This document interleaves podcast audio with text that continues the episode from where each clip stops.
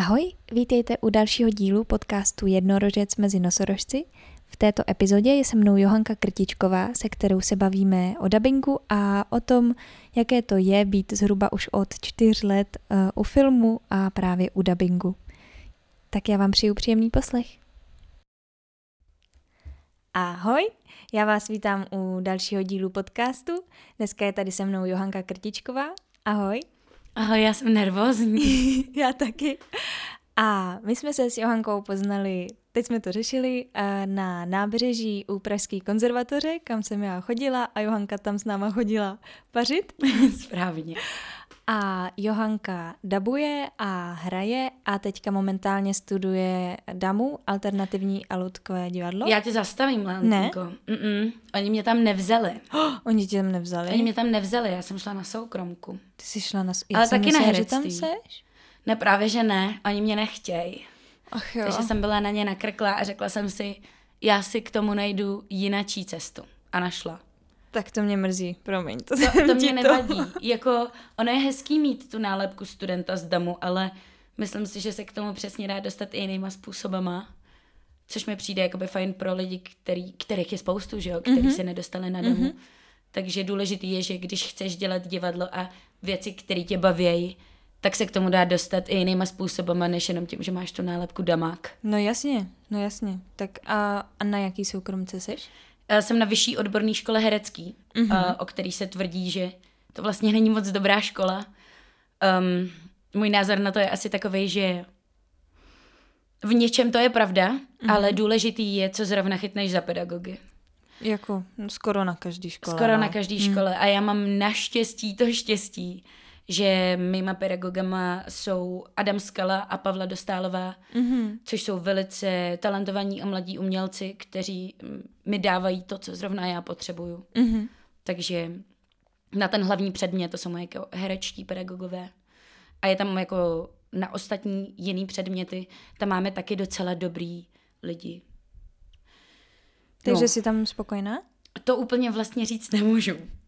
Mm-hmm. Myslím si, že na demo bych byla asi spokojenější.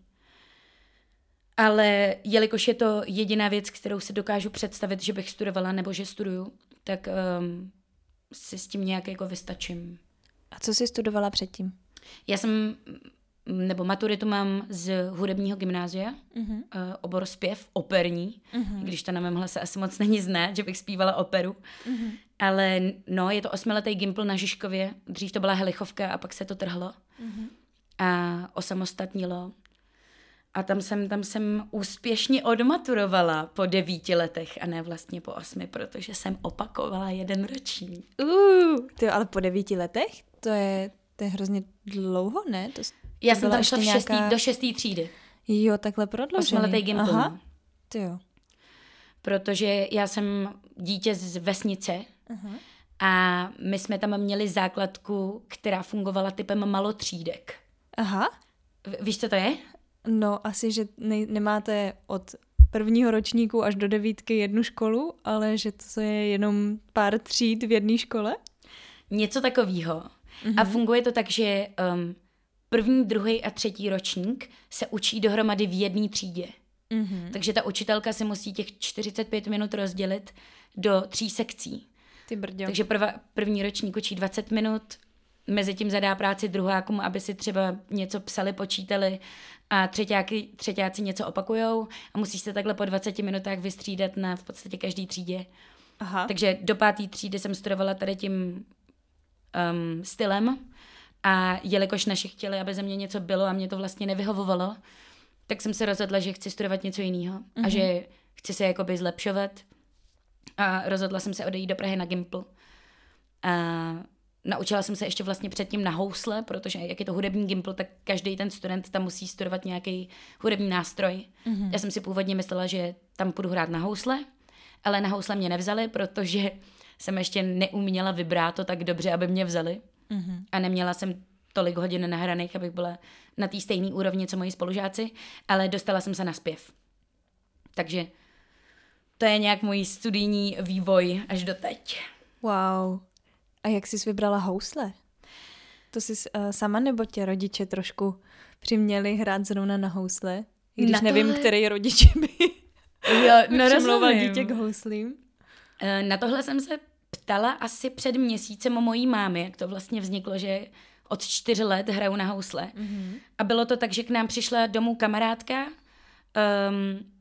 která hrála na housle a vyprávěla mi, že jde právě tady na ten gimpl. Nebo že, že chce jít tady na ten gimpl a že se na něj připravuje a měla sebou ty housle. A ona byla nějaký můj velký vzor a kamarádkou, tak um, jsem začala řvát na mámu, že taky potřebuju hrát na housle a že musím být jako ona. Takže jsme se nějak, nebo naši se nějak domluvili, že je dobře, že mě dají do základní umělecké školy a, a začala jsem hrát na housle kvůli vlastně jedný slečně. Mhm. A baví tě to? Hraješ do teďka? No ono to bylo takový jako strastiplný ta cesta moje s houslema. Um, já jsem hrála pravidelně až do nějakých 16 let a chodila jsem na soukromí lekce, nebo první na tu základní uměleckou a když jsem dodělala zušku, tak jsem začala chodit soukromně, abych jako nevypadla ze cviku. A jezdila jsem i na letní workshopy houslový, ale pak mi bylo nějak 16, 17 a už moje máma se mnou nechtěla sedět u toho klavíru a nechtěla nade mnou držet tu ruku jako cvič, cvič.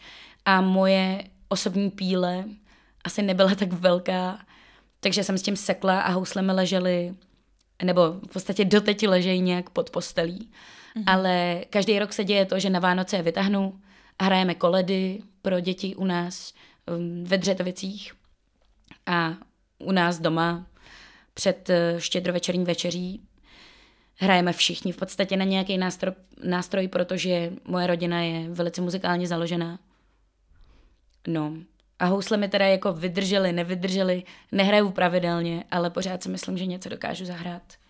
Zapomíná se to hodně? Nebo je to jako jízda na kole, že se prostě zase chytneš housle a jedeš už to, co znáš? Je to, já si myslím, že se to hodně zapomíná. Mm-hmm. Že je to prostě od cviku a když dlouho neděláš ten pohyb tou rukou, tak ti v podstatě ta ruka trošku zakrní. Mhm.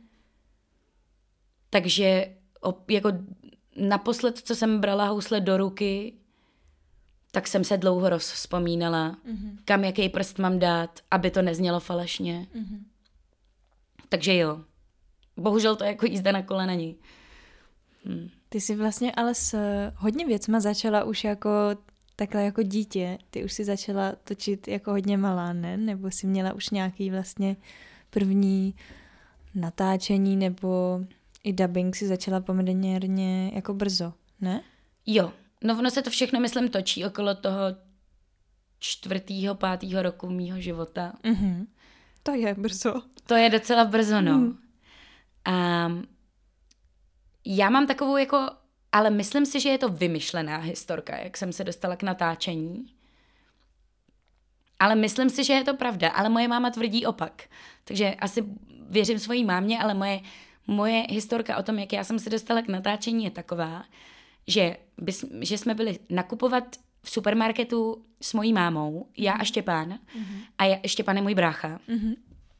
A já jsem seděla v tom nákupním košíku v takový té přepážce nahoře a měla jsem ty nožičky dovnitř, dovnitř do toho Jo, v tom košíku. sedátku. V tom sedátku. Jo, jo. A zastavili jsme se u sekce s jogurtama. A uh, já jsem začala schazovat z toho regálu jogurty do toho košíku. A Štěpán z toho košíku začal vytahovat a řvali jsme po sobě. A protože jsme už chodili do školky, oba dva, kde um, děti ve školce slýchají ty sprostý slova a něco tam jako se občas takhle objeví. Tak já jsem na něj řvala, ti do pudele, Štěpáne! A on na mě řval, ty jsi teda číťa. Takže jsme stropili takovouhle scénu v supermarketu. A přišla za náma, nebo za mojí mámou, paní z castingové agentury a řekla, vy máte ale průbojný děti, tak co kdybyste je jakoby přihlásila někam. No a tak si myslím, že to vzniklo, protože takovouhle vzpomínku mm-hmm. nějakým způsobem mám v hlavě. Mhm. Ale máma teda tvrdí něco jiného. No. A víš co, uh, víš, co tvrdí máma, nebo že máš uh, jenom tuhle historku? Jo, ne, moje máma tvrdí to, že jsme byli na návštěvě u naší tety. A na té návštěvě byla i jedna z majitelek jedné castingovky Mhm. a castingu, jestli můžu jmenovat. Mm, asi můžeš. Asi jo. No. A castingu, eh, což je v podstatě dětská a i komparzní agentura, ale hlavně se jako stará o děti. A uh, oni jsou kamarádky, moje teta s tou paní z toho A castingu. A nějak jsme se sešli tady na té návštěvě a tam to nějak jako vzniklo. Mm-hmm. Což mi přijde tedy jako velice trapná historka oproti tým. Jasně, že řvání dětí v supermarketu je lepší. no, takže uh, to vzniklo. Takže jsem šla ve čtyřech letech na casting na dvě docela velké role do seriálů Pojišťovna štěstí a Rodinná pouta.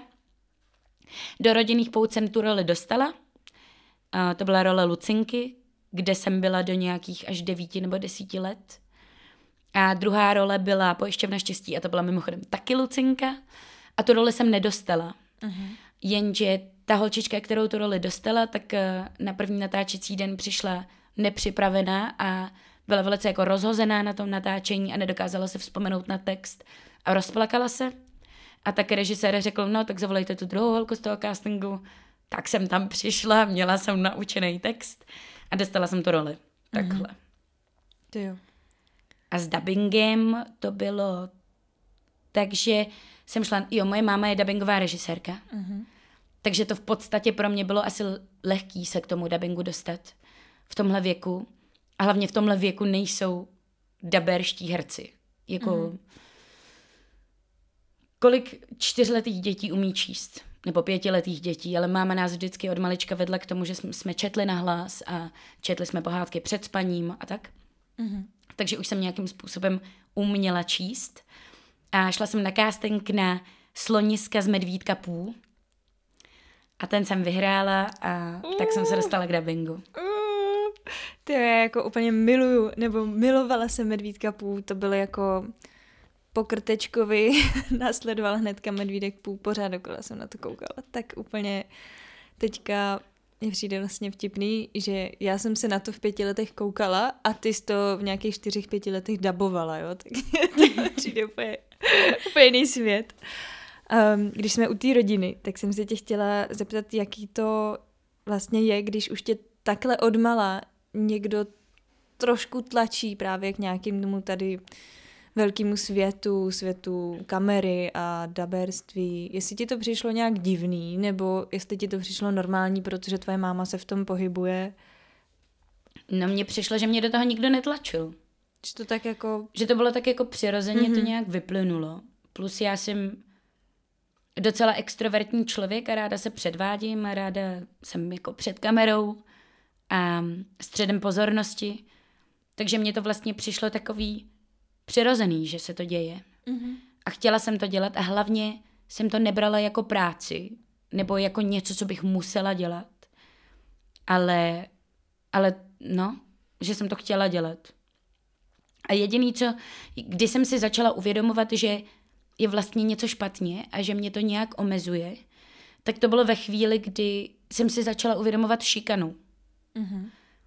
Protože já jsem vlastně nevěděla, kdo se se mnou ve škole baví kvůli tomu, že jsem super holka, nebo že je baví se se mnou bavit, anebo kvůli tomu, že by ze mě mohli něco vyždímat. Jako moje oblíbená přezdívka, oblíbená eh, velice sarkasticky, to říkám, oblíbená, byla, um, ale ty jsi ale paní herečka.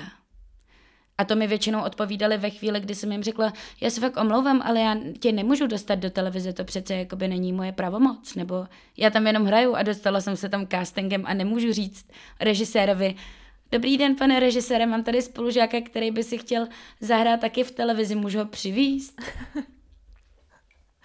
Ach jo. No, takže asi jakoby tímhle jsem si začala uvědomovat, že je asi něco jako zvláštního a že bych to asi možná i nemusela chtít. Mm-hmm. Ale jinak rodina byla velice podporující a máma se mnou jezdila na natáčení v podstatě až do nějakých mých 14, 15. Se mnou jezdila na natáčení, starala se o mě vždycky, když jsme měli nočky, tak mi říkala, hele, měla by se vyspat předtím, než jdeš točit nočku. Takže se mnou prostě se po obědě chodila lehnout a, a večer mě vezla na nočku a byla se mnou celou dobu vzhůru hmm. což bylo velice příjemný. Pro, já nevím, doufám, že jsem ti tím odpověděla jo, na jo, tvoji otázku. odpověděla, odpověděla. Mě právě zajímalo, jako jestli tam mm, začala si pocitovat právě přesně tady nějaké jako třeba i ne ze strany jako rodiny, ale právě i jako zvenčí tady ten nátlak jako toho jména, nebo jakkoliv toho, že si řekla, že tady už točíš, nebo něco. Takže si mi vlastně odpověděla, no. A mě zajímá, jak se od tohohle dostala na ten, nebo jak tě napadl ten operní zpěv. No, já si myslím, že jsem začala dřív zpívat, než mluvit. Mm-hmm. Um, já se zpěvu věnuju, no fakt jako od malička, od malička. A mám takový pocit, že zpěv mi jde líp než mluva někdy. Jak se říká od vždycky? Od vždycky, takzvaně od vždycky zpívám, no. Um, no, já si myslím, že to asi bylo tím, když mi můj učitel právě říkal, že na ty housle, můj učitel na housle, když mi říkal, že neví, jestli mám šanci s těma houslema, že, že se myslí, že by to chtělo ještě jako o rok navíc přípravy a pak bych se teprve mohla hlásit na ten gimpl s těma houslema. A právě se mě ptali, jestli jako náhodou nedělám i jako jiný nástroj, který mám na takový úrovni, abych se mohla hlásit. A tak máma řekla, no tak zkusíš housle a zkusíš i zpěv. Mm-hmm. A, no a tak, tak jsem si řekla, že zkusím zpěv, ale on to v podstatě v, v těch, mm, kolik, jedenácti, šestá třída, jedenáct let, je to možný? Deset, jedenáct? Něco takového si myslím. Mm-hmm, jedenáct, dvanáct, no. Tak to jako, tam se neučí úplně jako operní, operní zpěv. Já si myslím, že ta opera se láme v takový jako devítce, lomeno prváku, mm-hmm. se to láme do toho, kde jako tě už jako tlačí do těch árií a dávají ti ty těžké věci ale do té doby jsou to spíš jako umělý písně a lidovky a snaží se ti v podstatě vypracovat ten hlas. Mm-hmm. No, já mám takový pocit, že můj hlas se spíš zhoršil na té škole, protože jsem chodila k takovým učiteli, který pracoval hodně s chlapama nebo s klukama a nevěděli, jak učit holky. Aha. A ono je to trošku rozdílný, když chlap učí holku a chlap učí chlapa ten styl toho zpívání a prá- práce s těma. Hmm, no jasně, no. Je to trošku jiný, no. Takže já jsem od něj odešla v té deváté třídě. Když jsem šla do prváku, tak on mě vlastně jako vyhodil, protože jsem mu přestala vyhrávat soutěže a přestala jsem být jeho tažnej kůň. Tak mě odsunul k učitelce na druhou kolej, k jako k jinému pedagogovi, za což jsem vlastně neuvěřitelně vděčná, protože nejen, že jsem u toho chlapa nebyla jako šťastná, ale ta paní učitelka, ke který mě dal, tak eh, mi otevřela cestu k tomu začít zpívat něco, co mě baví a netlačila mě do těch oper. A já jsem začala zpívat šanzóny a Navarovou, Hegerovou, věci, které moc ráda poslouchám a moc mě baví zpívat. Takže mi jako nezakazovala to dělat, plus mě vlastně na to připravovala. A já jsem se nakonec vykašlala na to, aby můj absolventský koncert na té škole, aby byl přesně z těch předepsaných árií, oper, operet, ale byl jenom z, Navar, z Navarový a z Hegerový. Hmm. Což byla taková revolta a teďka mě hrozně potěšilo, protože jsem potkala spolužáky a jedna z těch spolužaček říkala, já jsem byla na tvém um, absolventském koncertě a hrozně mě to potěšilo a um, můj absolventský koncert se taky skládal ze šanzónu a z jazzu a ze swingu. A v podstatě ty že jsem byla takový revolucionář tady v tom, průkopník. že se jako průkopník, že se spustila lavina lidí, kteří si řekli, fuck it, já nechci, nechci být tady ta, nebaví mě opera, nechci to. Mm-hmm. A začali dělat něco jiného, což mě vlastně potěšilo. To je hezký. Jakože já jsem strašný milovník jako Navarový. Pro mě to bylo... Já mám Navarovou spojenou uh, s tím, že jezdíme s rodičema autem někam jako daleko do zahraničí a to je prostě hudba, co mi zpříjemňuje tu cestu takže prostě já vždycky se vidím jako jak někam jedu a je to vlastně jako příjemný, fakt hodně srdcová hudba taky, jako poslouchám od Mala Navarovou, takže úplně chápu to, že se vydala tímhle směrem, naprosto rozumím. Takže máš spíš asi uh, hlubší hlas, i po, jako jestli to poznám takhle z mluvení, spíš jako altovej? Jo, jo, jo, jo, určitě. No já si myslím, že... Navarová i Hegerová tak Oni jako... jsou altařky, no. no. Nebo Hegerka stoprocentně, mm-hmm. Naverová měla trošku vyš, jako větší rozsah. Mm-hmm. Um, no já si myslím, že to je, je, to, je to slyšet. No jo, jo. No. Je to, si myslím, že to asi je slyšet. jsem, jsem, jsem alt, no. ale když zpívám zborově, tak jsem mezzo-soprán. Mhm, mhm. Ne, nerada zpívám zborově, ale když musím, tak jsem mezzo. Um, já jsem teďka jsem se úplně zasekla, zas, zasekla u toho zpěvu, ale to, to nevadí. Eh, Ještě pak se vrátíme k tomu dubbingu. A mm, ty zpíváš i teďka někde, ne? Máš svoji kapelu? Jo, eh, to ne, mm, mám svoji kapelu. Je, bo, ona to jako není moje kapela. Mhm. Ona je ta kapela, do které jsem se jako přiloudila, tak nějak. Um, tyjo, jak bych to uh, uh, popsala celý. Um, můj táta založil The Mole Swing Orchestra, mm-hmm. což je swingový velký orchestr, který má asi 14-15 členů, myslím, a hrajou jazzový standardy 20. a 30. let. Mm-hmm. A jelikož to je velký ansámbl a spousta lidí poptává jako malý nebo menší ansámbl, tak se trhli čtyři lidi. Uh, bicí, basa, klavír a dechy. A dechy je buď to klarinet nebo saxofon, ale to mm-hmm. obstarává jeden člověk. Tyhle čtyři lidi se trhli a hráli instrumentálně. A řekli si, že by bylo fajn přibrat někoho nějaký zpěvy. A jelikož uh, člověk, který hraje na bicí, je můj bratr, tak v podstatě oslovili mě, jestli bych jim nechtěla zpívat uh, u nich v kapele a tak jsem řekla, že by mě to moc bavilo a už jsem s nima vlastně od korony nebo před koronou půl roku jsem začala s nima zpívat. To už je docela dlouho. No. A taky zpíváme jazzový standardy 20. a 30. let. A většinou jsou to teda soukromí akce, které děláme, jako třeba svatby nebo různý mm, křty a tak. Mm-hmm. Ale pravidelně vystupujeme na Střeleckém ostrově, mm-hmm. což vedou lidi z malostranské besedy, kde právě hraje ta naše velká parta, těch 14 lidí a my jsme jako malá parta, takže hrajeme na té letní scéně. Mm-hmm.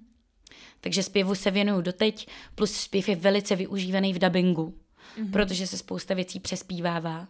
Takže je i výhoda toho, že můžu v podstatě využívat svůj hlas zpěvově i v dubbingu.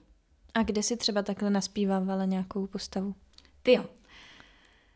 To bylo docela, no, docela dost věcech. Teďka mě vy, vy to. Já si totiž nepamatuju věci, ve kterých dabuju, protože ona, jak je to velká manufaktura. Mm-hmm. Já chodím každý den třeba dvakrát na dubbing, do dvou studií jako za den. Mm-hmm. A takže oni mi už ani neříkají, co jdu dabovat. Mm-hmm.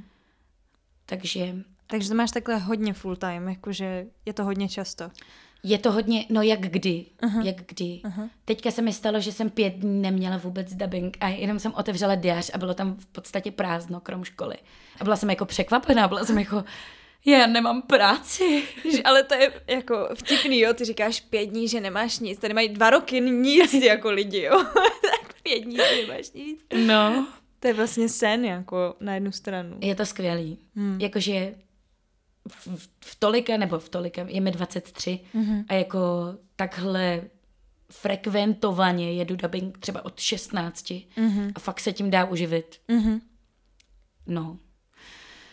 Ale je to jako náročný. Člověk si fakt musí starat uh, nějaká, to, to, to, to Johanko, to říká zrovna ta pravá, ale hlasová hygiena je velice důležitá. Mm-hmm. ale no, to se docela směju sama sobě, že jsem to právě řekla protože já se o své hlasivky moc nestarám. Spíš teda si je ničím víc a víc. A co to znamená jako hlasová hygiena? No tak člověk by třeba neměl tolik jako řvát, mm-hmm. kouřit, mm-hmm. pít alkohol.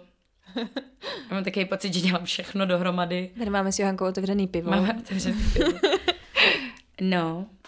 Uh, hlasová hygiena, no. Jako měl by se člověk o sebe starat, protože to čím mluvím, tak to je nástroj, můj pracovní nástroj a bohužel není, op, není tak lehce opravitelný. Mm-hmm. Třeba vem si Valerii Zavackou, jestli si dokážeš vybavit její hlas. Ona má velice specifický a chraplavý hlas. Mm-hmm. A tohle slyším od mámy jako denodenně. Moje máma, budeš mít hlas jako Valerie a budeš mluvit takhle a budeš prostě nemít práci Přitom Valerie má jako spoustu práce, je to výborná herečka, hraje v divadle a um, režiséři si ji obsazují do dubbingových věcí obzvlášť kvůli tomu jako jejímu specifickému jako hlasu, protože na některé role se to velice hodí. Ale no, hlasová hygiena. Nepít, nekouřit, neřvat. Děláš i nějaký ještě, když už si v tom takhle často děláš i nějaký cvičení hlasový, nebo už to je pro tebe tak normální mluvit mm, zřetelně a tak jako, jak se dělá třeba na těch hereckých školách, tady různý ty hlasové cvičení, ty různý jazykolamy mm-hmm. a mm, rozdýchávání, jazykové cvičení. Před dubbingem to nedělám, mm-hmm. ale mám přesně výhodu toho, že teďka studuju tu vošku, kde mám hlasovku. Mm-hmm. Takže já minimálně jednou týdně mám tady to, ten jako trénink, té artikulace, toho dýchání, těch cvičení, ale je, je to fakt jako ta jízda na kole a jelikož v podstatě častěji dabuju, než jezdím na kole, tak um, je to pro mě jako kdybych si ráno šla vyčistit zuby. Mm-hmm. Je to tak automatický, že prostě nasadím ten svůj daberský hlas a prostě mluvím. Mm-hmm. Tohle bylo fakt divný. Ale uh, jako jsou takový role, no, um, ne, ne, nepřipravuju se na to nějak, nebo... Mm-hmm ty stejně vlastně nedostaneš text dopředu. To ti nedávají, že jo? No to záleží. Jo? Spoustakrát, když děláš nějakou hlavní roli a děláš nějakou uh, těžkou věc, třeba pro Netflix mm. nebo do kina, tak ti pošlou text dopředu s nějakými jako těžkými scénama, aby ses na to podívala a netrvalo ti to v tom studiu tak dlouho. Tak to teda jsem asi měla fakt smůlu. Nestala se ti to? Já jsem dabovala jednu jedinou věc a uh, to 13 důvodů proč. 13 reasons no, why. jasně. Tak tu Hanach, tu hlavní postavu. Hustý, to a, jsem No, já na to nejsem úplně pišná, protože když jsem to poslouchala, tak to byl úplně, to byl první dubbing, no, takže člověk má pocit, že to hrozně prožívá a mně to přijde hrozně placatý. A to dělala to spoustovka. Uh-huh. Pak to teda dělala ještě Miriam Chytilová a ještě někdo? Ne, já myslím, že tam byla se mnou dvakrát Miriam Chytilová a jednou Eva Spoustová. A tam mě jako hodně pomáhala Eva Spoustová jako mm, během toho, té práce, jo, ta jako mi dala hodně, ta mě vlastně to učila za pochodu, ale text jsem rozhodně dopředu nedostala, což jsem z toho byla hodně vykulená, protože to bylo fakt úplně první dubbing. Uh, štěstí, že jsem sice dostala hlavní roli a ještě takhle pro mě teda jako dost těžkou tam byly, že jo, ty, já nevím, Šílený znáš, scény, viděla, no, viděla.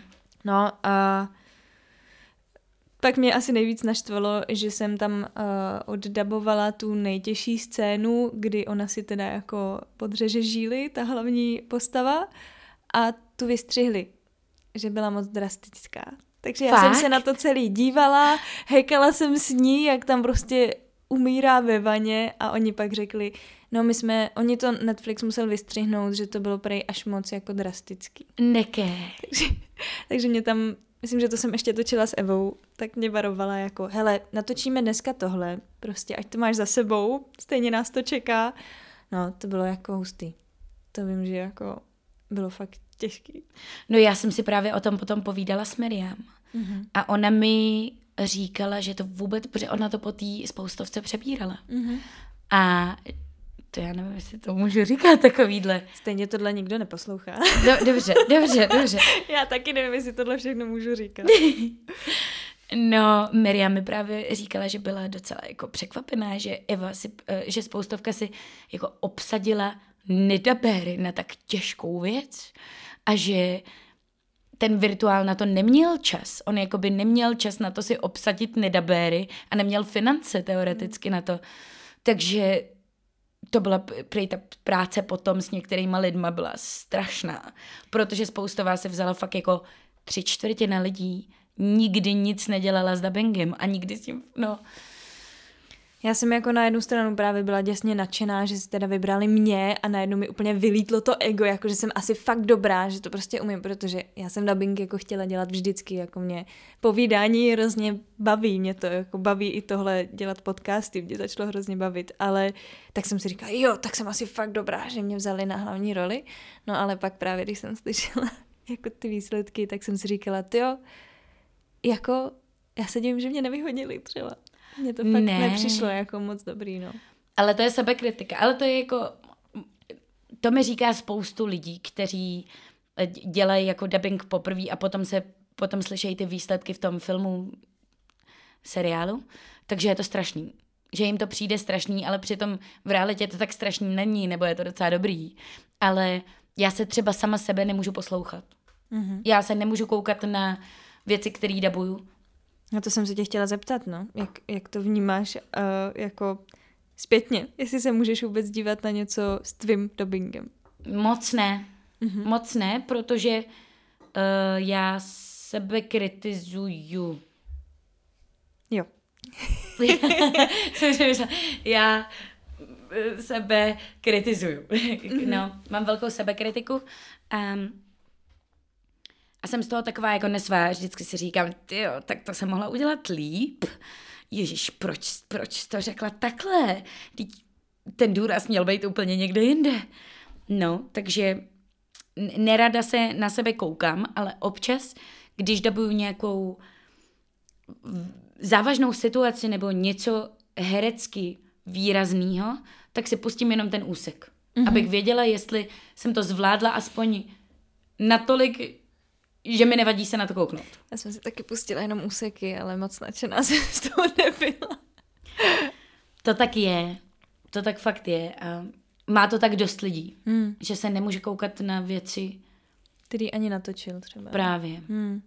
Ale je to hustý. Teďka jsem koukala na nějaký film, te- nebo nekoukala jsem na to já, koukal na to táta a já jsem si dělala v obýváku, když jsem byla u našich v kuchyni, tak jsem si dělala jídlo.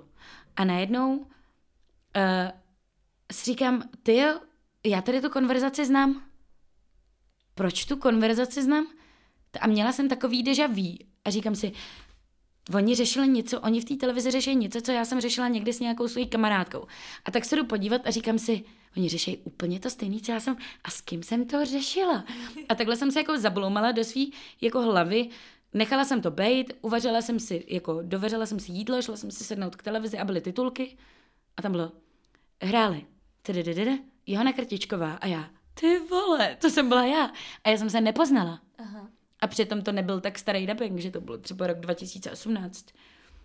A Takže tebe... občas se stane, že se na sebe mm-hmm. můžu podívat, protože se nepoznám. Mm-hmm. A tebe poznají lidi po hlase? Jako občas, když na někoho promluvíš, nebo třeba i, od, jako, i z televize, jestli tě poznají? Teď, uh, jo, tak dubbingově ty jo, to je hrozně těžký. Ale myslím si, že uh, jako stalo se mi to, ale není to tak častý jako v té televizi, že jo? Při, mm-hmm. mm, většinou máš lepší vizuální paměť než jako mm-hmm. poslechovou. Mm-hmm. Um, takže mnohem častější to bylo, když jsem byla menší a točila jsem, tak do těch 16 let Protože já jsem si v 16 letech řekla, že nechci točit komerční věci. Mm-hmm. A začala jsem odmítat jako cesty domů, ulici a takový ty Bčkový seriály a říkala jsem si, že budu točit věci jenom pro famu a pro famo. A když tak nějakou hezkou pohádku, ale že prostě nechci být v těch Bčkových filmech, teda Bčkových seriálech. Mm-hmm. A tak jsem to jako odmítala, takže do těch 16 let, kdy jsem točila hodně vlastně cesty domů, ordinaci, ulici a a jiný jako takovýhle věci, tak se mi dost často stávalo, že si mě lidi, lidi pletli na ulici nebo v obchodácích s těma postavama, který jsem já hrála. Třeba v, v cestách domů jsem měla takovou jako epizodní roli holky 15 letý, která vyvraždila celou svoji rodinu a zabila kočku tomu vyšetřovateli nebo detektivovi, který jakoby uh, měl ten případ na starosti. Mm. A nakonec, jako nakonec té epizody ta holka utráví sama sebe, protože vlastně ví, že není jiný východisko. Takže tady tu super roli jsem měla a uh, když odvysílali tady ten díl, tak za mnou chodili, nekecám třeba 60 lidí za mnou přišlo a byly, jako byly to různé reakce. Od, od reakce typu Ježíš, vy jste ta vražetkyně. A nebolelo vás to, když jste umírala. A já, ne, nepočkat, to byla, to byla jenom role. Já, um, to, já, jsem, já jsem neměla žádný jed, to jako mě nebolelo. A, a pak za mnou přišla nějaká paní v obchodě jako a začala mě být deštníkem. Protože jsem prej zabila svoji rodinu. Ti lidi si vůbec jako nedokážou odmyslet herce od, reál, jako od postavy v seriálu. To je vtipný. Takže jako mě potkávali a jako stávalo se mi, stávalo se mi to. Ještě mám takový bizární případ, kdy mi bylo třeba 7-8 a hrála jsem uh, v těch VK, v té pojišťovně štěstí a v rodinných poutech, že jsme byli s mámou nakladně na koupališti a já jsem už byla po koupání a byla jsem v těch sprchách a byla jsem nahá a sprchovala jsem si od toho chloru a naproti mě stála paní, která na mě hrozně koukala. A máma už byla dosprchovaná a šla do těch šaten a já jsem se jenom dosprchovávala a ta paní na mě přišla ke mně, stoupla se jakoby vedle mě k tý, do, do té sprchy a koukala na mě, šáhla mi na rameno a říká, vy jste ta holčička z rodinných pout. Ježíši. A já byla jako, mami. A já, ne, to je moje dvojče. A utekla jsem. To byla taková moje výmluva, když jsem byla malá, že jsem říkala, ne, to se mě s někým pletete, to bylo moje dvojče, jmenuje se Klárka. A měla jsem jako alter ego mm-hmm. svojí, svýho dvojčeta Klárky, který jako hraje v těch filmech, pohádkách. Protože jako dítě vlastně nevíš, jak na to máš reagovat. No jasně, no, to neznáš. je to vlastně hrozně strange a ty lidi jsou hmm. takový zvláštní. Já myslela, že tady to jsem vybavila epizoda z Přátel, jak si tam jedna ta ženská myslí, že Joey je opravdu ten jako doktor. Jo, jo. No a prostě úplně jako já myslím, že to je fakt jenom jako ve filmech, ale teď mi tady říkáš jako, nebo v seriálech, nějakých komedích, ale teď mi tady říkáš, že tě paní bije dešníkem. No. Jako jenom, aha, tak někdo to opravdu takhle si jako zřívá. No ale to jsou, já si myslím, že to je těch dolních deset, nebo to jsou ti lidi, kteří prostě koukají na takovýhle typy seriálů a teda to vůbec nechci jako bagatelizovat, jo. Sto lidí, sto chutí. Moje babička se taky určitě kouká občas užehlení na takovýhle seriály, ale určitě by jako mě nešla oslovit v obchodě jako. Ale někteří lidi jsou fakt zvláštní, že jako nedokážou oddělit tu realitu toho, že je to fakt jako jenom herec. A jaký který... je to jako pro tebe, jako když hraješ nějaký takhle hodně těžký role, máš nějaký uh, rituál třeba potom, jako co to odehraješ, něco takhle těžkého, aby si se jako vzpamatovala a vrátila se trochu do sebe, nebo, nebo to jako nevnímáš, prostě tohle v tuhle chvíli odehraješ a čau a zase jsem Johanka. Ale já si myslím, že jak jsem v tom, já jsem právě, teďka jsem se o tom bavila s Matyášem Valentou, že máme jako nějaký masky a že jelikož odmala točím a odmala jsem nucená na sebe v určitou situaci vzít tu masku a pak, když přijdu domů, tak tu masku sundat, tak um, nejsem ten typ člověk, nejsem ten typ herce, který by se zžíral, si myslím. Mm-hmm. Že mě to jako nepohlcuje mě ta emoce té postavy, ale spíš se snažím tu postavu jako nastudovat, jak přemýšlí, co se jí děje a co je její cíl. Vytvořit si nějakou masku, kterou když se řekne akce, tak si ji nasadím. Mm-hmm. A když se řekne stop, díky končíme, tak tu masku sundám a jsem zase já Johanka. Mm-hmm. Ale pamatuju si, že když jsem točila ty cesty domů a točila jsem tu vražetkyni, tak mě vlastně bavilo si na tu holku, což je, což je teda dost creepy, když se nad tím zamyslím, ale bavilo si mě na ní hrát, protože ona byla taková psychopatická, že vyhrožovala tomu um, detektivovi, který řešil ten případ, jak mu zabila tu kočku, tak přišla s tou mrtvou kočkou k němu domů. A bavila se s ním o tom, kolik ten vyšetřovatel má dětí. A on říkal, já mám čtyři děti. A já mu na to říkám, páni, jste fakt plodnej abyste o nějaký to dítě nepřišel. A neměla žádný emoce. Mm. A vlastně mě předtím, než jsem to točila, tak jsem si týden hrála na tu holku. Takže jako jsem se připravovala, bylo to vlastně hrozně nepříjemný pro moje kamarády, že jsem v podstatě jsem nesmála a byla jsem hrozně vážná. A nějaký jako vtipný věci jsem říkala úplně s vážným obličejem, abych jako si to naskoušela a potom na tom je, jako place to bylo příjemnější pro mě a bylo to rychlejší a odsejpalo to. Takže to používáš i teďka, nebo už ne? Nebo to si jenom v tu chvíli, tehdy si to chtěla zkusit, používat tu masku i v tom běžném životě? Nebo to se děje i trošku teďka? Já si myslím, že se to asi děje i teďka. Určitě se snažím vycházet z nějakých osobních zkušeností, které se mi staly. Protože to je mnohem jednodušší, že jo.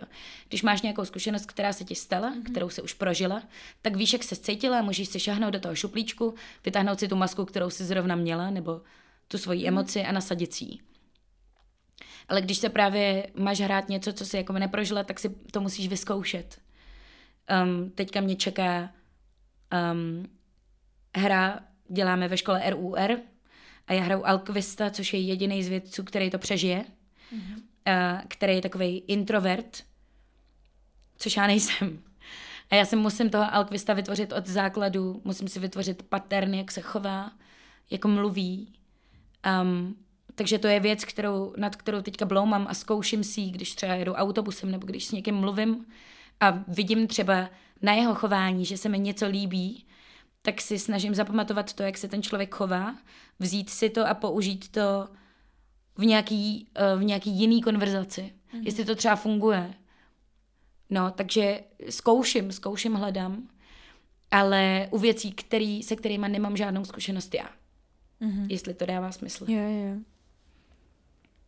To do mě děsně baví, když o tom, jako uh, já mám kolem sebe jako různý herce, ale baví mě, když o tom jako někdo mluví takhle, jakože jak, jak to kdo má a ještě ty, jak si o tom, jako v tom uh, od dětství, tak to je zase úplně jiný jako pohled. Tak ty si vlastně v takovém permanentním výzkumu mi přijde, že jo, jo. jako vlastně ty role střídáš poměrně rychle, buď teda jenom hlasově, anebo i herecky, tak to je takový no, permanentní no. jako výzkum světa a výzkum lidí. To je je to, je to sranda, ale uh, teďka se mi stalo, že jak jsem v podstatě v tom dubbingu od malička a vlastně teda i v tom herectví, jo, ale moje velká síla je v hlasu. Mm-hmm. Když hraju i na jevišti, nejenom jako ve studiu v dubbingovém, ale když hraju na jevišti, tak moje velká síla je hlasový projev. Ale trochu jsem teďka nějak měla období, že jsem si říkala, ty jo, já vůbec neumím hrát. Já prostě to celý jenom oddabovávám, jako dabuju na tom jevišti a že prostě neumím hrát, jako fyzicky vůbec nezapojuju tělo. A měla jsem z toho takovou depku. Tak to bylo takový nepříjemný, že jsem pak šla za mámou a říkala jsem jí, mami, myslíš si, že jsem jenom jako daber, nebo že i, nebo jako je to v pohodě, nebo je to jenom můj, můj názor, nebo no. Takže protože existuje jako spoustu herců, dabérů, který ti to celý jenom odmluví, ale mimika fyzično vůbec jako nefunguje. Hmm. A já jsem právě měla z toho takovou schýzu, jestli to náhodou není můj případ, že, ale snad ne, snad ne. Snad ne. Snad ne. Ne. To já nevím, to, to uvidíš, až to přijdeš na premiéru Oidipusy. No, na to se těším. Maso krutí. Maso krutí 5. 6. 5. 6. To všichni, všichni přijďte. Tyjo, já jsem na to děsně zvědavá. Já taky. Uh, to bude velice psychologické. Co no. Tohle představení. To teda. Hmm? Ježiš, to se moc těším. Mm-hmm. Včera jsem byla na zkoušce a bylo to parádní. Už se to, bar, už se to barvičkuje. Mm-hmm. Už to šperkaříte. Mm-hmm. No, David schání scénu. Já vím. A vůbec mu to nejde. Nejde. Ne. um, máš nějaký uh, takový pestrý daberský zážitek? Jako, um, co si, co nikdy nezapomeneš, že se ti stal? Nebo nějakou třeba, krom, kromě sloniska, co nikdy nezapomeneš tu postavu? Jo, nevím. um, ty jo. Um, jako nemusíš. No, ono těch zážitků z dubbingu je fakt, fakt hodně. Ale nejvíc asi se mi děje to, když dabuju nějaký seriál, který je dlouhý a jsem s tou postavou dlouho, tak s ní vytvořím vztah. Mm-hmm. A teď jsem dabovala, na Netflixu běží seriál, který se jmenuje Ozark. Mm-hmm. Je to o praní peněz v Americe a o drogových kartelech kartelích?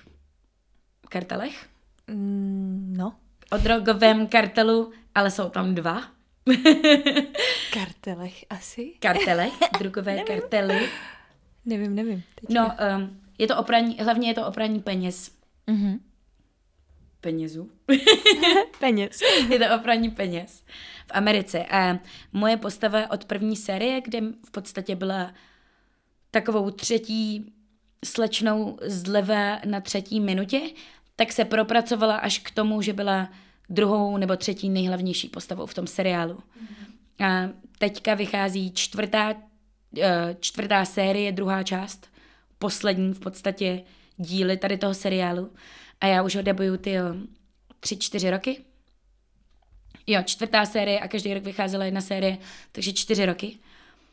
A jelikož se ta postava tak jako vybarvila a zvětšovala a zvětšovala, tak já jsem, mám takový pocit, že jsem rostla s tou postavou. A ona, ta žena, nebo ta dívka, kterou tam já debuju, tak se herecky tak strašně vybarvila, že tam měla velice náročný scény a velice emočně vypjatý. Takže jsem měla, nebo zážitek, no, pamatuju si to, že v posledním díle čtvrtý série první části, tam ta Ruth, kterou dabuju, tak tam řve na toho hlavního člověka, že ho zabije. Ale řve to jako opravdu z plných plic. Nebudu ti to tady dělat, Lantýnko, aby um, To by pes skočil z okna. to by pes skočil. Ginko. Jsme rádi, že leží pod stolem a je klidu. Um, no, tak mi právě režisér říkal, OK, tak prostě nadebujeme všechno okolo a tuhle větu si necháme úplně na konec. A věděl, proč to dělá, protože já jsem v tu chvíli, co jsem to poprvé dořvala, tak jsem byla jako a on, dobře, dáš to ještě víc, pojď naposled, ale dej do toho 250%. Takže já jsem mu to odeřvala. V tu chvíli, po tom, co on řekl stop, tak moje hlasivky udělaly a já jsem. Já jsem se takhle brutálně vyřvala po jednom tejku. Nebo po dvou tejcích takovýhle hořvaní. Protože to nešlo jako technicky, protože kdybych řvala technicky, tak to zní jinak, že jo, než prostě Tak tam hystericky. není ta Tak emoce. tam není ta Hmm. emoce. Takže veselý zážitek z dubbingu nemám, ale, no počkej, mám, a to je teda z toho sloniska medvídka půl. To nevadí. Pojď. Um, protože em, um, brečet na dubbingu je mnohem jednodušší, než se smát. Smání, když se máš něčemu, něčemu zasmát jen tak, co třeba není vtipný, tak je to vlastně hrozně těžký. A zní to hrozně nepřirozeně. A ještě když to chce režisér po čtyřletém dítěti, jako tak se zasmějí, tak to zní asi ha, ha, ha, ha, ha, ha. No a zní to fakt špatně. Uh, takže režisér se, to, tyjo, když to budu vyprávět, tak to bude Zdenda Štěpán znít jako pedofil, jo? ale tak to nebylo. Měl to schválený od mý mámy. Přísám slibuju. Ale um, Zdenda Štěpán stál za mnou, já jsem měla jako rozpažený ruce a vždycky, když byly smací scény, tak on mě lechtal, abych se smála. A já jsem mu pak říkala už, stěj to, to bojí, prosím už mě. Ne, asi jsem nešišlala v tu dobu už. To už asi ne. To už asi ne. Ty jsi mluvila slonisko. Slonisko, ne, to už jsem To nešišla. už asi ne. Ale říkal, to mi teďka vyprávěl, když jsem ho potkala, když jsem dobovala Simpsonovi. Tak on totiž režíruje Simpsonovi a vyprávěl mi tady tu historku, že, si- že si pamatuje, že mě lechtal a že teď už by na něj poslali asi policii nebo nějaký koncent, kdo řeší pe- pedofíly. Jo. Teď no. jsi si úplně vybavila tu písničku. Co zpívá to slonisko? Kdo, jo, počkej, to je... Um, um, jsem tam fufíkem, jsem, jsem tam fumflínkem, byl jsem fumflínkem a teď sloniskem jsem. Jo. Své jméno hrozně udělej za jeden den, vymyslíš men, dej kam chceš pět, šest písmen, jméno změň, ať nevíme, kým jsme. Tohle. Jo. A ještě. Až bluň žabka zelená udělá, až bluň žabka zelená tak, až bluň žabka zelená udělá, voda cakne, cak, cak, cak. To si nepamatuju. To tam je taky. To Ježiš. je úplně, já si úplně vybavuju tenhle ten zlom, kdy slonisko přijde k tomu lesu a teď je tam to drama a ono se ztratí, že jo. Já myslím, Jo, že to je přesně v tuhle tu chvíli. Ono to jako si tam hraje něco, něco. Bude cákne, cák, cák, cák. Tyž, A je tam ten les. Prostě a... To bylo dramatický. No strašně, já jsem beřovala, já jsem brečela vždycky. Já jsem vždycky chtěla ochutnat hrom dudlíky. Jo, Hrom dudlíky. Ty, to už je tak dávno. No, tak to dávno, je. Co jsem to viděla. No to je skoro 18, o to je 18 let? Já se těším, až neteř dospěje do věku, kdy si s ní zase budu jako moc bez nějakých výčitek dívat na tyhle pohádky. Nikdo Ježiš, nebudu říkat, miluju. ne, jsi na to už moc stará. Ne, já na to koukám s neteří. Ona se na to dívá, já, já ne. Já jenom hlídám. Já, já, já se nedívám. Náhodou koukat na animáky a na tady ty pohádky vůbec. Žádný shame, ne, Ne, nestydět se. Disneyovky miluju a Pixarovky, No, jako to jasně. mi nikdo nevezme. Na tom jsem taky jako teda vyrostla. A jako čau, pardon. Jsem na tom stejně. Dobrý. To bylo nádherný, to je dětství, fakt. Jo. Um, změnilo se něco v dubbingu, když jsi tam takhle dlouho? Přijde ti, že se něco změnilo v tom systému nebo v té kvalitě? Máš půl hodiny čas? Jo, v pohodě. um, spoustu věcí. Um, když jsem já byla malá, tak už se dubbing nedělal tím způsobem, co dřív, což bylo, že dřív uh, dubbing fungoval tak, že ve studiu u jednoho mikrofonu se sešlo třeba 15 lidí, záleželo, kolik postav v tom filmu bylo, ale okolo toho mikrofonu se sešly všechny ty postavy, měli před sebou texty a jeli v podstatě si povídali mezi sebou a snímal to jeden mikrofon. Aha. A jeli to jako na smyčku. Dubbing dřív fungoval na smyčky, že natočil se nějaký film na filmový pás. Mm-hmm. Oni ten filmový pás rozstříhali na určitý smyčky, který slepili dohromady a ty slepený smyčky dali na kotouč a byla to, dejme tomu, ta jedna scéna. Mm-hmm. A tak, aby uh, ten kotouč, aby ta jedna scéna mohla jít do nekonečna a aby si to ti dabéři mohli zkoušet a měli na to spoustu pokusů, tak to bylo v podstatě rozstříhaný tady po těch scénách. Takže vždycky, když se to těm dabérům povedlo, tak ta smyčka byla hotová. Mm-hmm. A potom ty hotové smyčky všechny polepily zpátky dohromady a mohlo to jít do kin nebo do, do televize. Tak takhle se dřív dělal dubbing na smyčky. Některý dubbing eh, třeba takhle se občas dělá ještě v české televizi. Tady tou starou metodou. Mm-hmm. Na smyčky. Plus takhle dabéři byli i placený. Že byli placený od smyček. A ne, a ne uh, od replik. Mm-hmm.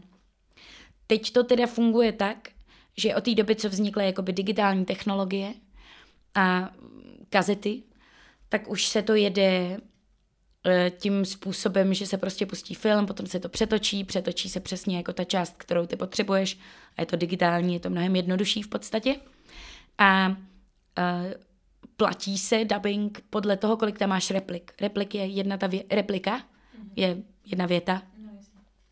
Někdy může být replika i vzdech, Mm-hmm. protože na jednom řádku máš prostě jenom ah, nebo smích, nebo něco takového. Um, takže tohle se změnilo. Změnilo se určitě to, že teď už dabéři chodí do studia jednotlivě a jsou tam sami, jenom s mikrofonem a se sluchátkama. Určitě se změnilo to, kolik je na to času. Dřív na dubbing bylo spoustu času. A myslím si, že je docela dost financí, nebo víc financí než teďka.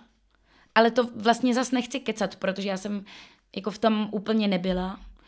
Ale myslím si, že to tak bylo, protože um, před nějakýma, tyjo, sedmi, osmi let, mě bylo, š, mě bylo 16, což znamená před sedmi, skoro osmi lety, sedmi, osmi, byla takzvaná, eh, vznikla takzvaná dubbingová asociace, která chtěla, aby dabéři a studia a režiséři a zvukaři a lidi, kteří se podílí na vzniku dubbingu, dostávali lépe zaplaceno. Mm.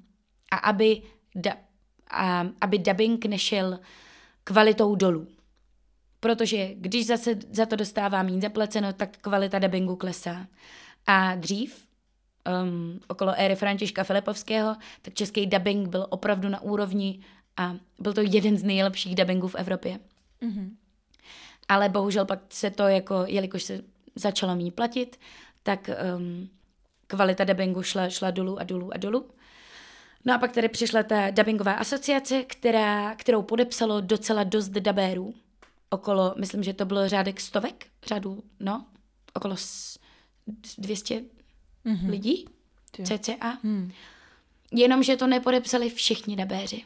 Kdyby to totiž podepsali všichni dabéři a všechny ty studia, tak by to bylo v pořádku zvedlo by se to. Hromadně bychom jako by si řekli, dobře, tak pojďme těm zadavatelům říct, že za takovýhle peníze to brát nebudem, ať si to nadabujou někde jinde. Jenže to nepodepsali všichni. A byly studie, které si řekli, my to ale nepodepíšem. A ty jak správně sformulovat myšlenky. Promiň. Um, a ti, ty studie a ti dabeři, který to, kteří to nepodepsali, tak studio dostalo od... Máš... Hodě. máš zadavatele. Máš mm-hmm. zadavatele, což je, dejme tomu, třeba Netflix. Mm-hmm. Netflix ti do Česka pošle film. Ten film, na ten film je určitý budget, který na to máš. A tak osloví třeba čtyři studia, komu by ten film ten zadavatel mohl dát. A ty studia mu nabídnou nějaký peníze, za který by to jakoby udělali. Mm. A ten zadavatel si samozřejmě vybere to studio s tím nejmenším počtem peněz, protože to chce udělat za nejlevnější. A to přesně udělali ty studia, který to nepodepsali. Tak řekli, OK, tak my bereme tady ten film za ty menší peníze, protože ta dubbingová asociace to bude dělat za dráž, mm. protože že jo, bojují o nějaký lepší finance. No a takže tady tím český dubbing v podstatě ještě se zhoršil na kvalitě, protože když ty filmy se dostávaly do studií, které to dělali za malý peníze, a ještě k tomu ty studia, kteří to nepodepsali, se naštvali na dabéry a na zvukaře a na režiséry, kteří to podepsali, takže je dali na černou listinu. A ti dabéři a režiséři a zvukaři nemohli pracovat v těch studiích. Tak eh, ty studia, které, které to nepodepsali, začaly nabírat random lidi, jako lidi z ulice, kteří přesně jako nikdy neměli co dočinění s dubbingem, stejně tak režiséry, kteří třeba dřív pracovali v divadle nebo pracují v divadle, ale taky nikdy předtím nic neměli co dočinění s dubbingem. Takže ta kvalita toho českého dubbingu se úplně rozpadla. No a vím, že já jsem to teda nepodepsala, protože mě v tu, já jsem v tu chvíli byla nedo, um, neplnoletá, mm. takže by můj hlas nebyl validní. Ale moje máma s mým bráchou, kteří to podepsali, moje máma má občas problémy i doteď. A to je už fakt řádka let, ale existují, myslím, i studie, kteří mají jako v pamatováčku, že aha, Hanka Krtičková, ona to podepsala, tak tu si sem nevezmeme. Jo, to je hustý. No, takže jako český jo. dubbing se opravdu změnil. Hmm. Ale tím, jak přišel Netflix, tak uh, a HBO Go a Disney+, Plus, mm. tak se to jako zase pozvedává, protože zrovna tyhle velký jména, tyhle velký jako zadavatele mají dost peněz na to, aby si zaplatili za kvalitní dubbing. Mm. Plus oni dělají castingy. Že přesně tady jako Disney plus Netflix, HBO Go dělají castingy na ty své filmy a seriály, na ty hlavní role plus nějaký hlavnější, vedlejší. Takže ten, ta kvalita toho dubbingu zase trošku se zlepšuje. To je dobře, že to zase jde nahoru. Uh, já vím, že jsem jako hodně zastávala, no, ten český dubbing. Já jsem teda, já v něm nejsem, jo, já, se, já bych hrozně chtěla v něm být, ale byl, mám teda jenom jednu tady tu zkušenost a to je zatím všechno, a, takže do toho vlastně nemám co mluvit. A nikdy jsem to neviděla tady z toho pohledu, to, co si tady říkala. No já doufám, že se to zase pozvedne, protože vím, že pak právě všichni začali říkat spíš, no to už, to už, to už je prostě v háji, to už nebude nikdy takový, jaký to bylo a... Hmm. Tak ale, no, ráda slyším, že myslíš, že to půjde zase jako nahoru. Já doufám. Hmm. Ale já si teda myslím, že ono je to i hodně tím, že spoustu lidí teda aspoň v mých kruzích, se nedívají na film s dubbingem. Přesně kvůli jako tomu, že za prvý jsou edukovaný a mají velice dobrou angličtinu a ještě si ji chtějí zlepšovat, tak se koukají prostě na filmy v angličtině, někdy s anglickými titulkami, někdy s českýma, ale je pro ně výhodnější se koukat na filmy v originále, protože to je, jako vždycky je dobrý koukat na film v originále. Ale já si myslím, že úpadek českého dubbingu nebude, protože je tady spousta lidí, kteří anglicky neumějí a nejsou třeba tak rychlí na to, aby dokázali číst titulky. Nebo děti mm-hmm. a staří lidé prostě nezvládají číst titulky. Něk- děti neumějí číst. Já jsem právě chvilku se trošku bála toho, co říkala ODS, nechci do toho tahat politiku, jo, ale když jsem si pročítala uh, volební programy, tak ODS chtěla zrušit dubbing, aby lidi si začali koukat, aby se jim zvedla uh, úroveň angličtiny. Mm-hmm. A aby jsme byli jako severský země, který, kteří v podstatě, uh, který nemají dubbing a koukají na všechno v originále a proto tak dobře mluví anglicky, tak abychom byli jako tak vzdělaní jako oni, že máme jako na tak dobré úrovni druhý jazyk, jenomže si neuvědomuji, kolik lidí by kvůli tomu přišlo o práci. A no, to, myslím si, že by to úplně se neprošlo. Hmm.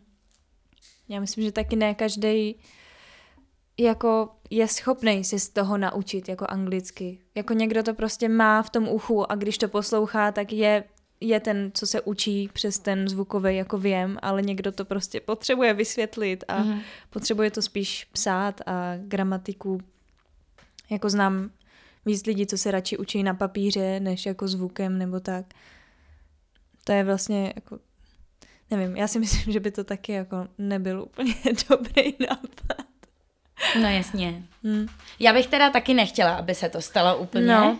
Ještě jak, jsi, ještě jak jsi zmínila tu bublinu, tak eh, mě zajímá tvůj názor, uh, jestli si myslíš, že ten dubbing má nějakou vlastně už takovou svoji uzavřenější skupinu lidí, že si ty režiséři zvou už ty svoje lidi, co je jako znají, vlastně na ty castingy, pak jim to teda, dejme tomu, schválí někde, někdo, nějaká Amerika, někdo, mm-hmm. kdo zrovna produkuje ten film. Um, jestli teda jako vlastně ta dostupnost toho, že se tam dostane někdo novej, je jako poměrně uh, vzácná. Eh, to rozhodně není. Znám spoustu nových lidí, kteří pořád proudějí do dubbingu. Hlavně um, to, jak se můžeš dostat k dubbingu, máš víc možností. Můžeš se tam dostat tak, že začneš dělat sbory, že prostě přijdeš do nějakého studia a řekneš, dobrý den, já bych prostě chtěla uh, začít jako zkusit dabovat, nemáte jako třeba nějaký sbory, do kterých bych se mohla připojit k tomu filmu. Sbory ve filmu jsou třeba to, když uh, mají dva hlavní hrdinové třeba rozhovor na školní chodbě, a vzadu v pozadí si třeba prochází skupinka 20 jejich spolužáků a baví se o tom, jaký byl úkol. Tak mhm. tady ty věci se taky jako dabujou, ale jsou hodně potlačený, takže je hlavně slyšet nějaký šum vzadu, ale hlavně eh, ten rozhovor těch dvou lidí. Mm-hmm. Takže tohle jsou sbory v tom filmu, které, eh, který se taky dabujou, ty sbory. Takže můžeš přijít do toho studia nebo oslovit někoho, kdo dabuje a říct, hele, nemohl bych prostě zkusit tady jako sbory, nezeptáš se, takže přes sbory se tam můžeš dostat, protože když mm, se líbíš tomu režisérovi a seš nějakým způsobem, máš zajímavou barvu hlasu, napadají tě dobré věci, máš dobrou jako intonaci, eh, rozumnou, tak eh, si tě z těch sborů může vytáhnout a můžeš dabovat. Takže takhle jako do dubbingu proudí spoustu nových lidí. Nebo existuje dubbingová škola. Mm-hmm. Přímo jsou to dubbingové kurzy, um, který vede moje máma. Hezky. no, uh, dubbingový kurzy a ona vždycky na konci toho kurzu vám nebo udělá těm lidem, kteří ten kurz absolvujou, takový jako CVčko hlasový, který potom roznese do dubbingových studií a různým režisérům a režiséři si to pustí a když se jim hodí zrovna nějaký z těch hlasů na nějakou roli ve filmu, který eh, ten režisér zrovna třeba točí, tak si ho pozve na casting a tak. Mm-hmm.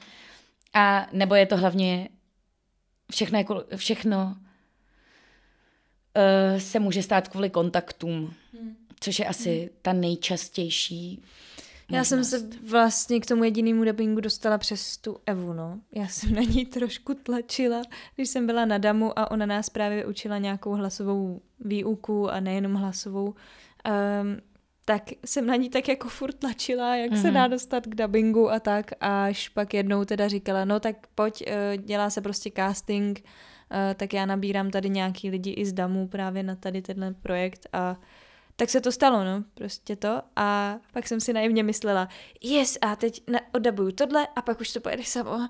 Prostě hlavní role, uh, tak to bude dobrý, že jo? A nic. no ono to tak jako bohužel, pokud Bohužel to tak nefunguje, protože hmm. to by ti Eva musela seznámit s dalšíma režisérama. Nebo aspoň říct, hele, já tady mám Leontínku, Leontínka se mnou dabuje tady to, a nechceš si třeba vyzkoušet na, na něco, na něco svýho? Takže je to fakt jako o těch, o těch kontaktech, no. A to s tou bublinou určitě je dubbingová bublina sama o hmm. sobě. My jsme um, tyjo, třeba od jedenácti máme takovou jako dubbingovou, od mých jedenácti let, mm, máme takovou dubbingovou skupinku mladých lidí, kteří spolu jako vyrůstali v tom dubbingu a potkávali jsme se v těch studiích a bylo nás třeba sedm, osm. A od mých jedenácti si vždycky chodíme spolu někam sednout, dřív to bylo jako do cukrárny po dubbingu a teďka spolu chodíme jako kalit. Ale rozrůstalo se to, rozrůstalo se to, rozrůstalo se to, až se tam začaly na, nabalovat i jako režiséři, zvukaři a, a tak, mm-hmm. produkční. Mm-hmm. A teďka na Facebooku máme v Messengeru skupinu asi o 72 lidech. Wow. A um, vždycky se mění jenom název té skupiny na Messengeru a vždycky je tam třeba 29. čtvrtý, dubbingová party, místo upřesním.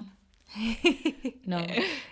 To je hezký. Takže je to dubbingová bublina a právě super na tom je to, že vždycky na té dubbingové party se objeví někdo, koho neznám. Mm-hmm. A jelikož se tam skoro všichni znají se skoro všema, tak uh, se to nějak propojí. Teďka nedávno jsem se seznámila s jedním režisérem na té dubbingové party, který si mě o týden později mi zavolal a říká, ahoj Johanko, tady, tady, tenhle a tenhle, mám pro tebe jednu roličku, máš čas? Dobrý. Takhle to funguje. To je hezký. To je hezký, ale jakože máte i tady ten jako takový rodinný i přístup, jako že, ten, že to není jenom v tom divadle, ale že i v tom dubbingu, kde teda právě už nejste v těch skupinkách, jak si říkala, že chodili nejdřív dabovat po skupinách, kdo se s kým bavil, ale i jako samostatně, tak že se jako potkáte i s těma ostatníma, s kterými jste třeba ani nevědomky mluvili. Právě. postavy. Je to, jako, je to super.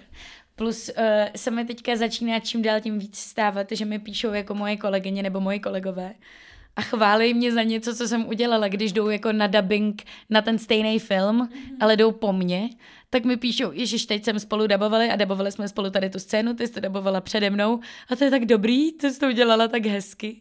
To mi teďka říkala právě Štěpánka Fingerhutová, kterou jsem potkala na nějakých zborech, jsme se potkali na dubbingu, protože my taky jako, i my dabéři děláme sbory.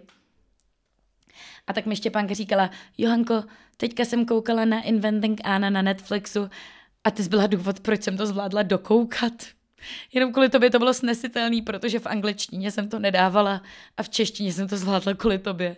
Tak to bylo moc hezký, že jako tam není jako rivalita, ale že je to vlastně hrozně příjemná disciplína, u který můžeš i pochválit toho kolegu a je to moc hezký. To je hezký. Mě uh, ještě jedna otázka napadá. Um, jestli si třeba tebe vybírají jako na už podobný charaktery. Jestli máš pocit, jako že jsou ty lidi trošku ty, jako ty postavy, co dabuješ, nebo jestli už máš nějaký určitý trošku typ, podobný charakter, co dabuješ, nebo jestli je to úplně různý, že prostě tady nasadíš a jsi prostě malá princezna v dětském seriálu a tady jsi vražetkyně a... Jo. Uh, no tak uh, už se mi dlouho nestalo, že bych dabovala princeznu. um, mám takový pocit, že čím jsem starší, eh, tím mi ten hlas jako hroubne a dabuju hodně černošky, mm-hmm. protože z nějakého důvodu um, Afričanky mají, nebo, nebo černošky mají hodně jako zastřený hlas jako já. Mm-hmm. A spíš jsem grázl. Mm-hmm. Já nikdy nebudu princezna. Nikdy nejsem ta milá, hodná, ale spíš jsem ta blondětá, nepříjemná spolužačka ve třídě, která škodí. to se mi teďka stává hodně často. A nebo jsem, anebo jsem kámoška, milá kámoška, ale prostě podsaditá, většinou právě černoška. A nebo teďka už mám třeba tři nebo čtyři svoje herečky, které jako se nějak vybarvily mm-hmm. a mhm. točí víc věcí, nebo už natočili mm-hmm. víc věcí, tak uh, Netflix už přímo si píše o mně. Jakože jsou už zvyklí na ten, že mm-hmm. už tady v Česku jsou zvyklí na ten můj dubbing zrovna té postavy. Takže Netflix říká, OK, udělejme casting, ale chceme tady tu holku. To je děsně výhodný, ne? Mít jo. jako nějaký takovejhle už spojení, jako právě třeba z nějakého z přátel, nebo já to teď mám jako první, co mě napadá, uh, že si tě prostě stotožněj totálně a pak když by, tě, když, když by tu postavu, neboli tu americkou herečku, nebo jakoukoliv herečku daboval někdo jiný, tak jako, uh, co, kdo to je? Počkat, no jasně. To, co? To je děsně výhodný. Je to super. Hmm. Já se nestěžu. Hmm. Doufám, že budou hrát ty moje holky dál, abych měla práci. Ale super. ne, je to, je to skvělý, že teďka se mýmu kamarádovi, myslím, stalo, že uh, tyjo, a já jsem úplně hloupá na jména a nevím, co to je za herce, ale že se s ním spojil ten americký herec a přímo mu napsal na Instagramu a psal mu jako, že ahoj, eh, koukal jsem na to uh, v češtině, Primat, jako Česko má nejlepší dubbing, tak jsem koukal na sebe v, v dubbingu v českým a moc se mi líbí, jak mě děláš. Ty brďo. Což je jako hustý, no, že? jasně. Já, to měl i Louis Define, ne? I, jo, jo, i Louis no, Define, no jasně, mm-hmm. s, s Františkem Filipovským. Miluju prostě. No to je, jako, četnice jsou výborní. Jo. Nejvíc. Výborný. Tak jo, tak já mám asi poslední otázku, jestli teda Dobře. to chceme už nějak zavřít. Já, mně přijde, že tohle téma je nekonečný, protože já bych... Ah, no jasně. Mě o něm jako zajímá strašně moc věcí. No, Nevyčerpatelná jasně, studnice. Jasně obsáhlý. Um, jestli ty máš, a teďka právě úplně odbočíme, nějaký jako svůj sen. A úplně nemusí být vůbec pracovní, jako úplně jakýkoliv bláznivý, nemožný, nějaký třeba i tajný sen, co bys mi tady prozradila. Buď co bys chtěla dělat, zažít, mít. No, já teďka, ty jo, ono jich je teda hodně, jo můj, můj dětský sen bylo dostat se na damu a to mi teda jako rozfoukali jako domeček z karet. A přemýšlela jsem, co jiného mě jako naplňuje, než herectví a než dubbing a než jako umění, mm-hmm.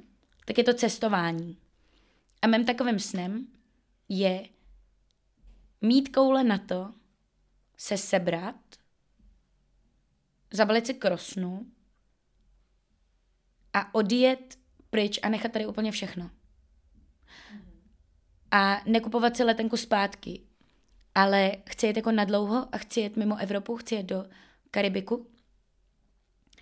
A uh, protože já mám kamaráda, který ta, mám kamaráda z Holandska, který uh, cestuje hodně a teďka je právě na takovém ostrově velice, velice daleko a cestuje z ostrova na ostrov a pořád přejíždí a pořád mi nabízí, abych jako za ním přijela a jo, jako mm, join.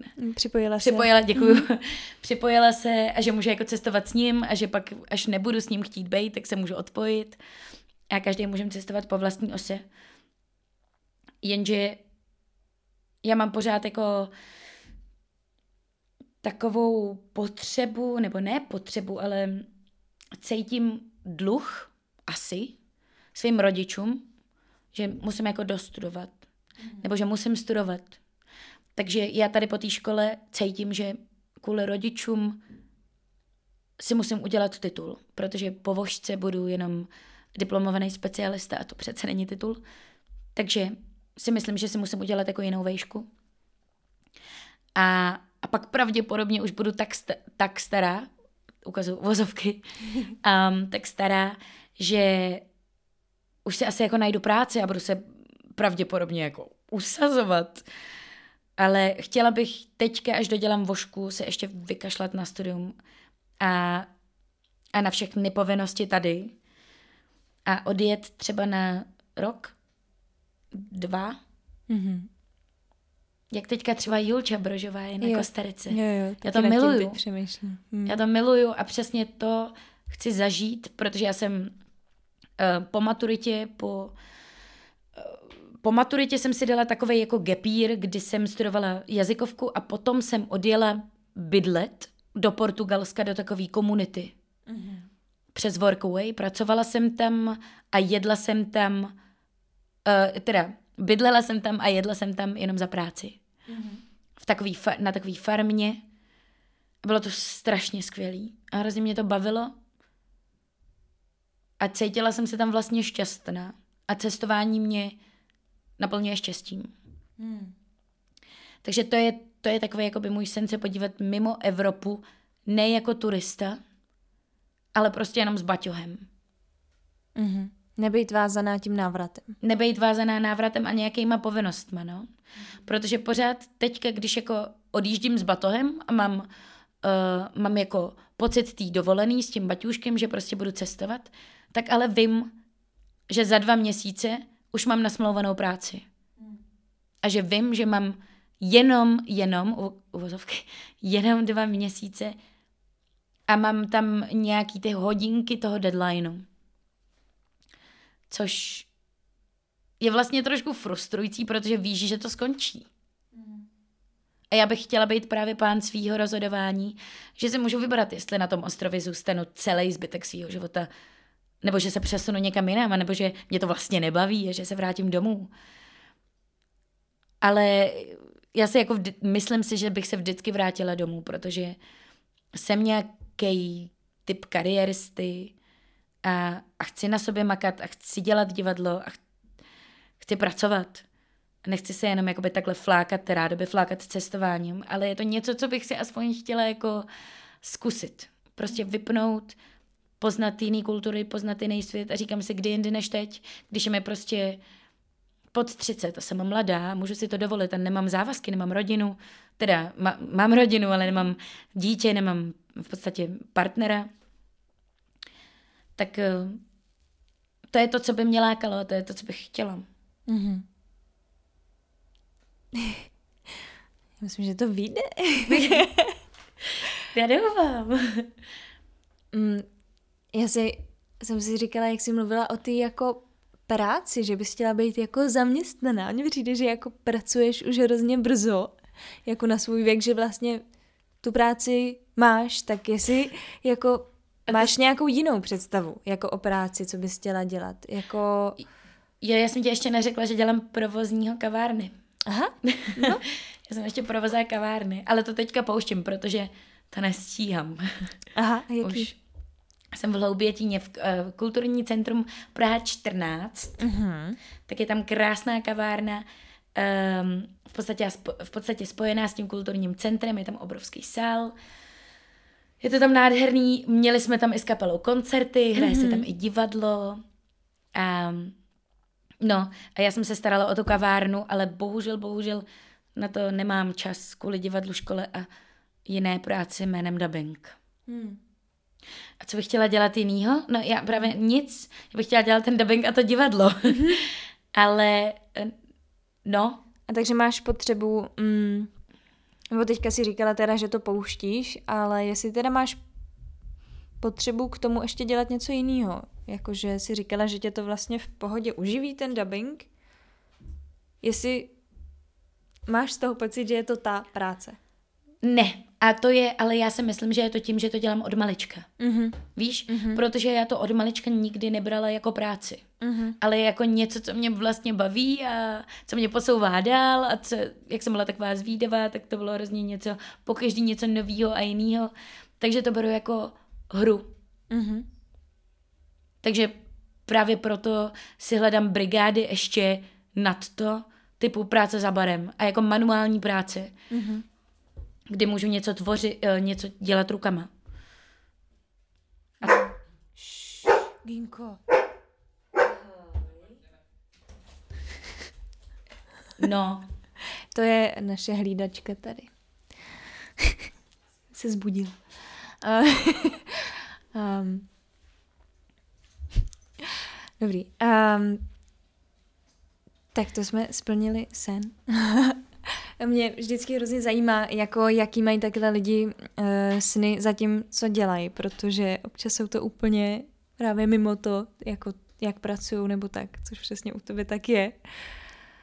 Um, no a já ještě bych teďka ti nakonec uh, dala úplně prostor, jestli chceš někomu něco říct, nebo jako někomu něco předat, nějakou větu, moto, nebo nějaký vzkaz, úplně komukoli nebo všem. um, jakoby první, co mě... Nerada začínám slovem jakoby, pardon. Promiň, Jochčo, ne, už to neudělám. První věc, co mě napadla, tak jsem chtěla říct svýmu bráchovi. M- může se tady v tom mluvit prostě. Jasně, to je jedno. Ne, ne, já nebudu, já nebudu zlá. Já tě mám ráda, brácho. To jsem chtěla říct. A um, ně, něco jako motivačního. Já nejsem moc dobrý motivační Nemusíš speaker. motivačního. Tak jako co cítíš, je, bys někomu chtěla říct? Chtěla bych říct, abyste se nebáli zkusit dubbing. Protože dubbing je super. Je to hrozně zajímavá disciplína, která, i když se zdá být nedostupná, tak je vlastně lehce dostupná. Um, můžete si dubbing i zkusit. Existují na to uh, stránky applause.cz applause. Um, a tam jsou kurzy. Hmm. Skrz to se dá dostat k dubbingu. Takže takže tak. A nebo můžete oslovit nějaký dubbingový studio.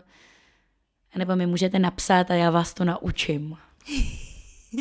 A doufám, že se máte hezky. A že se budete mít hezky. Tak já děkuji Johance za tenhle rozhovor. A ahoj. Ahoj. Slyšeli jste rozhovor s Johankou? Já jí moc děkuju, že se mnou nahrála tehle ten rozhovor, protože mě samotnou tematika dubbingu velmi zajímá. A kdyby i vás cokoliv zajímalo, tak uh, se nebojte mi napsat, nebo klidně můžete napsat i Johance, pokud vás něco kolem toho bude zajímat. Já dám odkaz zase tady v popisu u epizody, bude odkaz na Johanku i na mě, a kdyby vás třeba napadl i nějaký člověk, který uh, by se vám líbil poslouchat tady v podcastu, uh, tak mi určitě dejte vědět. Nebo kdybyste to i chtěli být vy, tak se nestyďte a prostě mi napište. A um, kdyby vás cokoliv zajímalo ještě o podcastu, tak budu přidávat nějaký novinky zase na ten Patreon, kde se můžete dozvědět, co chystám dál a můžete mi tam i přispět, kdyby se vám chtělo. Budu moc ráda. A jinak děkuji za to, že posloucháte a mějte se krásně. Ahoj.